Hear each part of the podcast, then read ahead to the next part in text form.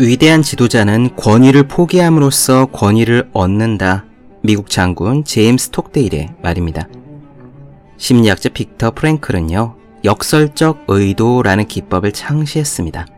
문제를 회피하는 대신에 정면으로 부딪힘으로써 심리적 장애를 치유하는 기법입니다.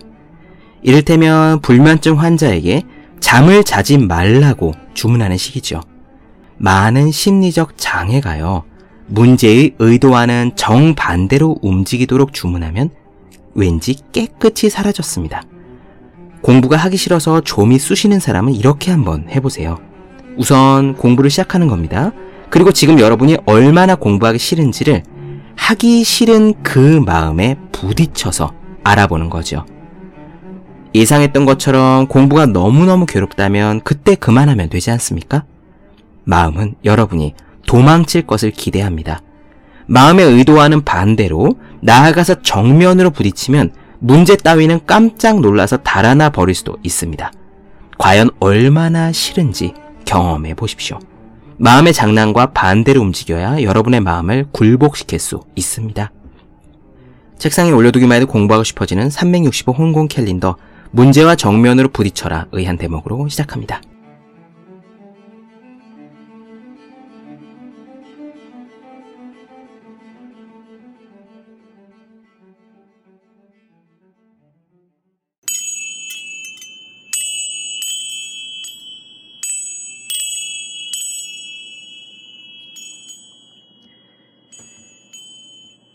안녕하세요. 본격 공부작업 팟캐스트 서울대는 어떻게 공부하는가 한지우입니다.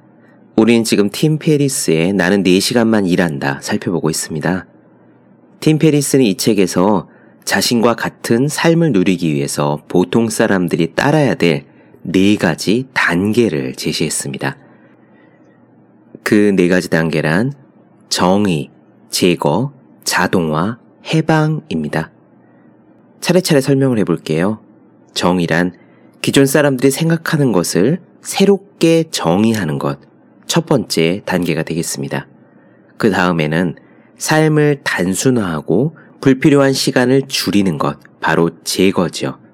세 번째가 내가 직접 일을 하지 않아도 사업이 알아서 돌아가는 자동화. 마지막으로 원하던 삶을 사는 해방의 순서가 찾아옵니다. 첫째 정의, 둘째 제거, 셋째 자동화, 넷째 해방의 단계가 팀 페리스가 추천하는 삶의 패러다임의 변화 스텝이에요. 책을 읽어본 제 전반적인 소감으로는요, 두 번째 chapter인 제거에서는 집중력이 굉장히 중요한 덕목인 것 같고요. 세 번째 chapter인 자동화에서는 비즈니스적인 감각이 핵심적인 요소였습니다. 그렇다면 이 첫 번째 챕터, 정의에서는 무엇이 중요한 요지일까요? 제 생각은 이었습니다. 기존의 생각을 바꾸고 실제로 행동으로 뛰어드는 용기, 그것이 제일 가는 덕목이 아닌가 했어요. 첫 시간에 이어서 지금까지 사실 우리는 이 정의 챕터에 속한 부분을 나누어 드리고 있었거든요. 자신의 삶을 되돌아보라, 성공을 새롭게 정의하고 과감하게 행동하라는 게 첫 번째 챕터의 요지입니다. 오늘은요, think big, 생각을 크게 하라는 이야기를 나눠드릴게요. 제가 365 공부 비타민과 혼공 캘린더에서도 소개를 했지만 지금은 미국의 대통령이 된 도널드 트럼프가 예전에 사업가일 때 제일 강조했던 내용이 바로 이것이었어요. 팀 페리스와 거의 똑같은 얘기를 합니다. 크게 구상하는 사업이 더 이루기 쉽다고요. 그리고 저 경영학자 짐 콜린스도 좋은 기업을 넘어 위대한 기업으로라는 베스트셀러에서 지속적으로 성장한 비전 기업들은 크고 위험하고 담대한 목표, 즉 비헤이그를 가졌다라고 말한 적이 있죠. 크게 생각하고 크게 꿈꾸는 편이 오히려 쉽다. 왜 그럴까요? 오늘 이야기에서 그 이유를 직접 들어보시는 편이 나을 것 같습니다. 그럼 바로 시작할게요.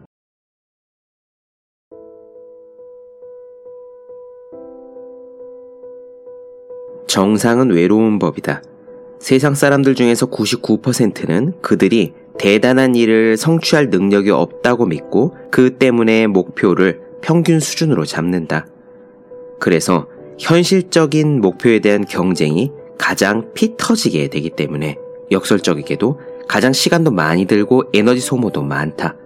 다시 말하면 100만 달러를 모으는 것보다 1천만 달러를 모으는 것이 더 쉽다는 얘기다. 당신이 자신감이 없다면 알아둬라. 세상의 다른 사람들도 거의 다 그렇다는 것을. 경쟁에 대해서 너무 과대평가하지 말고 당신 자신을 과소평가하지도 말라. 당신은 생각보다 훨씬 더 나은 사람이다. 또 다른 이유에서도 비이성적이고 비현실적인 목표는 달성하기가 쉽다. 유별나게 큰 목표를 세우면 아드레날린이 생성된다. 이 아드레날린은 목표를 이루는데 동반되는 피할 수 없는 고난이나 시련을 인내하고 극복할 수 있는 힘을 준다. 평범한 수준의 포부에서 비롯된 현실적인 목표는 영감을 주지 못할 뿐만 아니라 오히려 또 다른 문제를 부채질해서 결국 당신을 포기하게 만들 뿐이다.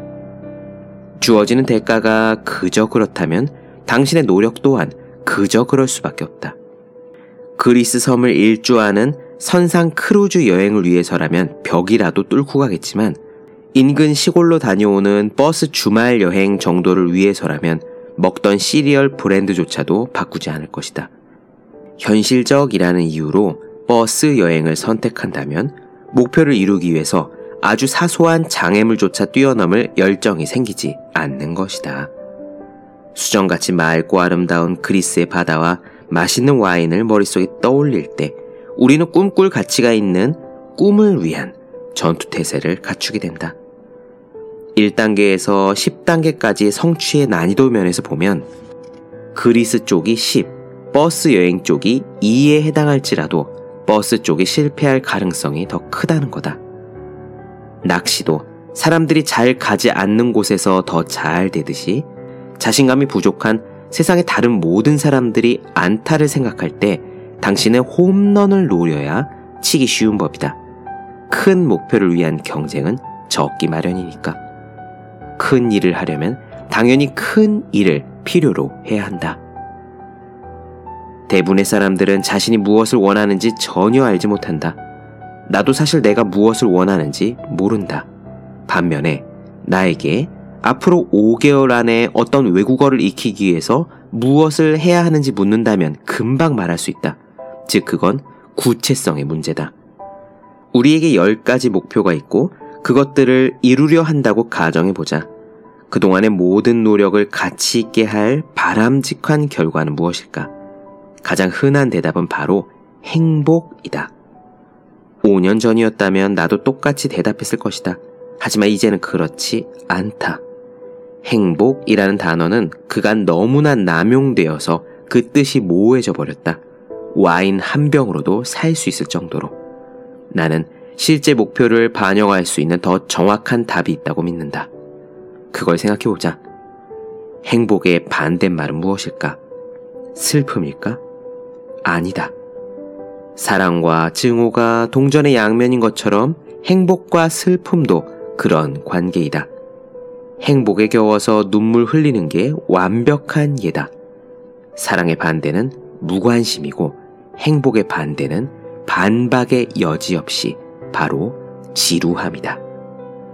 흥분이야말로 실질적인 의미에서 행복의 동의어고 당신이 추구하려고 노력해야 하는 것이다. 흥분은 만병통치약이다. 사람들이 당신에게 열정이나 행복을 추구하라고 권할 때 사실 그들은 똑같은 하나의 개념을 생각하고 있다. 그건 바로 흥분이다. 다시 우리의 이야기로 되돌아오자. 당신이 물어야 할 것은 나는 무엇을 원하는가나 나의 목표는 무엇인가 라는 질문이 아니라 무엇이 나를 흥분시키느냐이다. 대학 졸업 후 두 번째 직장을 얻기 전쯤 당신의 마음속에 있는 누군가가 속삭일 것이다. 조금 현실적이 되라고 인생은 영화가 아니거든. 그렇다. 다섯 살 때 당신이 우주 비행사가 되고 싶다고 한다면 부모님도 원하는 건 뭐든지 될 수 있다고 말해줬을 것이다. 이런 말은 아이에게 산타클로스가 실제로 있다고 말하는 것만큼이나 해롭지 않으니까 말이다. 그러나 당신의 나이가 스물다섯 서른인데 서커스를 새로 배우고 싶다고 한다면 반응이 달라질 것이다. 조금 현실적으로 생각해야지 라는 핀잔을 들을 가능성이 높다. 즉, 변호사, 회계사, 의사 같은 사자 돌림 전문직을 가지고 아이도 낳고 키워서 남과 똑같은 인생을 반복해라. 뭐 이런 뜻이다. 예를 들어 당신이 회의적인 사람들의 말을 무시하고 자신의 사업을 시작한다고 해도 모험 심 결핍 장애는 쉽게 사라지지 않는다. 단지 다른 형태를 띠게 될 뿐이다. 기억하라. 우리의 적은 지루함이지 어떤 추상적인 개념의 실패가 아니라는 사실을. 삶에 불을 다시 지피거나 진로를 바로잡기 위해서 내가 사용해왔고 여전히 애용하는 과정이 있다. 이것은 내가 만난 전 세계의 가장 인상적인 new rich들이 사용하는 것과 어떤 면에서는 똑같은 과정이다. 바로 꿈 시간표를 작성하는 거다. 꿈 시간표라 부르는 것은 사람들이 꿈이라고 생각하는 것에 시간표 짜는 방식을 적용시키기 때문이다. 꿈 시간표 작성은 목표 설정과 몇 가지 면에서 조금 다르다. 첫째, 모호한 욕망에서 정해진 단계들로 목표가 바뀐다는 점에서 다르다. 둘째, 효과를 보기 위해서는 목표가 비현실적이어야 한다는 점에서 다르다. 셋째, 일이 없어졌을 때 생기는 공백을 채워줄 활동에 초점을 맞춘다는 점에서 다르다. 백만 장자처럼 산다는 것은 흥미있는 일을 하는 것이지 단지 남들이 부러워할 만한 것을 그냥 소유하는 게 아니다. 이제 생각을 크게 하는 것은 당신의 몫이다. 몇 가지 질문들을 던져보겠다. 첫째, 당신이 절대로 실패할 리가 없다면 어떻게 하겠는가? 당신이 세상의 나머지 사람들보다 사실 10배쯤 더 똑똑하다면 당신은 무엇을 하겠는가? 6개월과 12개월짜리 두 종류의 시간표를 만들고 당신이 갖고 싶은 것, 당신이 되고 싶은 것, 당신이 하고 싶은 것을 순서대로 다섯 가지쯤 써보라. 둘째, 첫 번째 질문이 너무 어려워서 아무것도 적을 수가 없다면 아래와 같은 질문으로 대체해보자. 만약 은행에 천억 원쯤 있다면 당신은 매일매일 무슨 일을 하겠는가? 다음 날 아침 일어났을 때 당신이 가장 흥분할 만한 일은 무엇인가? 셋째, 당신이 무엇이 되고자 할 때 어떠한 행동이 필요한가? 실행 가능하도록 각각의 되기를 하는 행동으로 바꾸어 보라. 예를 들면 이렇다. 당신이 훌륭한 요리사 되기라고 적었으면은 혼자서 크리스마스 만찬 요리 해내기라고 바꿔라. 중국어에 유창하게 되기라고 적었다면 중국인과 5분 동안 대화하기라고 바꾸어 적는 거다. 넷째, 이 꿈들에게 들어가는 비용을 정하고 각각의 시간표에 대한 목표 소득을 계산해서 적어보라. 즉, 위와 같은 목표를 달성하는데 실제로 얼마만큼의 돈이 들어가야 하는가, 그리고 당신이 얼마를 벌어야 하는가를 적어보란 말이다. 다섯째, 6개월짜리 꿈 시간표의 세 단계를 결정한 후에 첫 번째 단계를 지금 당장 실행하라. 나는 장기간 계획이나 멀리 있는 목표는 믿지 않는 편이다. 사실 나는 꿈 시간표를 보통 3개월이나 6개월짜리로 짠다. 미래는 너무 가변성이 많아서 행동을 미루는 변명으로 작동하기가 쉽다. 6개월짜리 꿈 시간표의 세 가지 단계를 정한 뒤에 몇 가지 행동을 채워 넣어 봐라. 그리고 지금 바로 행동하라. 각각 모두 5분 안에 해치울 수 있을 만큼 간단한 일로 그것을 시작해야 한다. 만약에 그렇지 않다면 조금 더 쉬운 일로 바꿔라. 한밤중이라 누군가에게 전화하기 어렵다면 이메일 전송과 같은 일은 지금 당장 하고 전화 거는 일은 내일 할 일로 정하라. 내가 추천하는 최고의 첫 단계는 그 일을 해본 누군가를 찾아서 어떻게 하면 똑같이 할 수 있는지 조언을 구하는 거다. 이렇게 하면 하나도 어렵지 않다. 다른 선택으로는 일을 추진할 힘을 얻기 위해서 트레이너나 조언자 또는 판매원과 만날 약속이나 전화 약속을 잡는 것 등을 들 수 있다. 개인 교습인의 약속을 잡으면 취소하기가 곤란하지 않겠나. 이런 죄책감을 유리하게 이용하면 좋다. 명심하라. 내일 한다는 거는 안 한다는 것이나 마찬가지다. 그 일이 얼마나 사소한가는 상관없다. 지금 당장 그 첫 번째 단계를 실행해야 한다.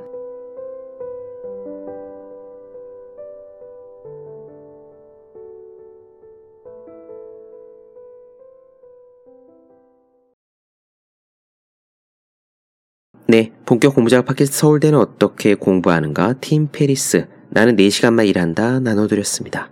더 많은 이야기가 궁금하신 분들, 질문사항 있으신 분들은 제 유튜브 채널 서울대는 어떻게 공부하는가 네이버 블로그 생의 즐거운 편지 다음 카카오 브런치 한주의 브런치 인스타그램 해시태그 서울대는 어떻게 공부하는가 검색해 주시면 좋겠습니다. 또 공부하시는 모든 분들의 필수품 왜 이런 책이 지금까지 없었을까? 학생, 수험생, 직장인, 취준생 등 공부하시는 분들을 위해서 어떻게 공부해야 효율적으로 공부할 수 있는지 설명한 혼자 하는 공부의 정석, 그리고 책상에 올려두기만 해도 공부하고 싶어지는 365 혼공 캘린더 아직 읽지 않으셨다면 꼭 한번 읽어보셨으면 합니다. 분명 도움이 되실 거예요. 그럼 오늘은 여기까지 하겠습니다. 전 다음 시간에 뵐게요. 여러분 모두 열심히 공부하십시오. 저도 열심히 하겠습니다.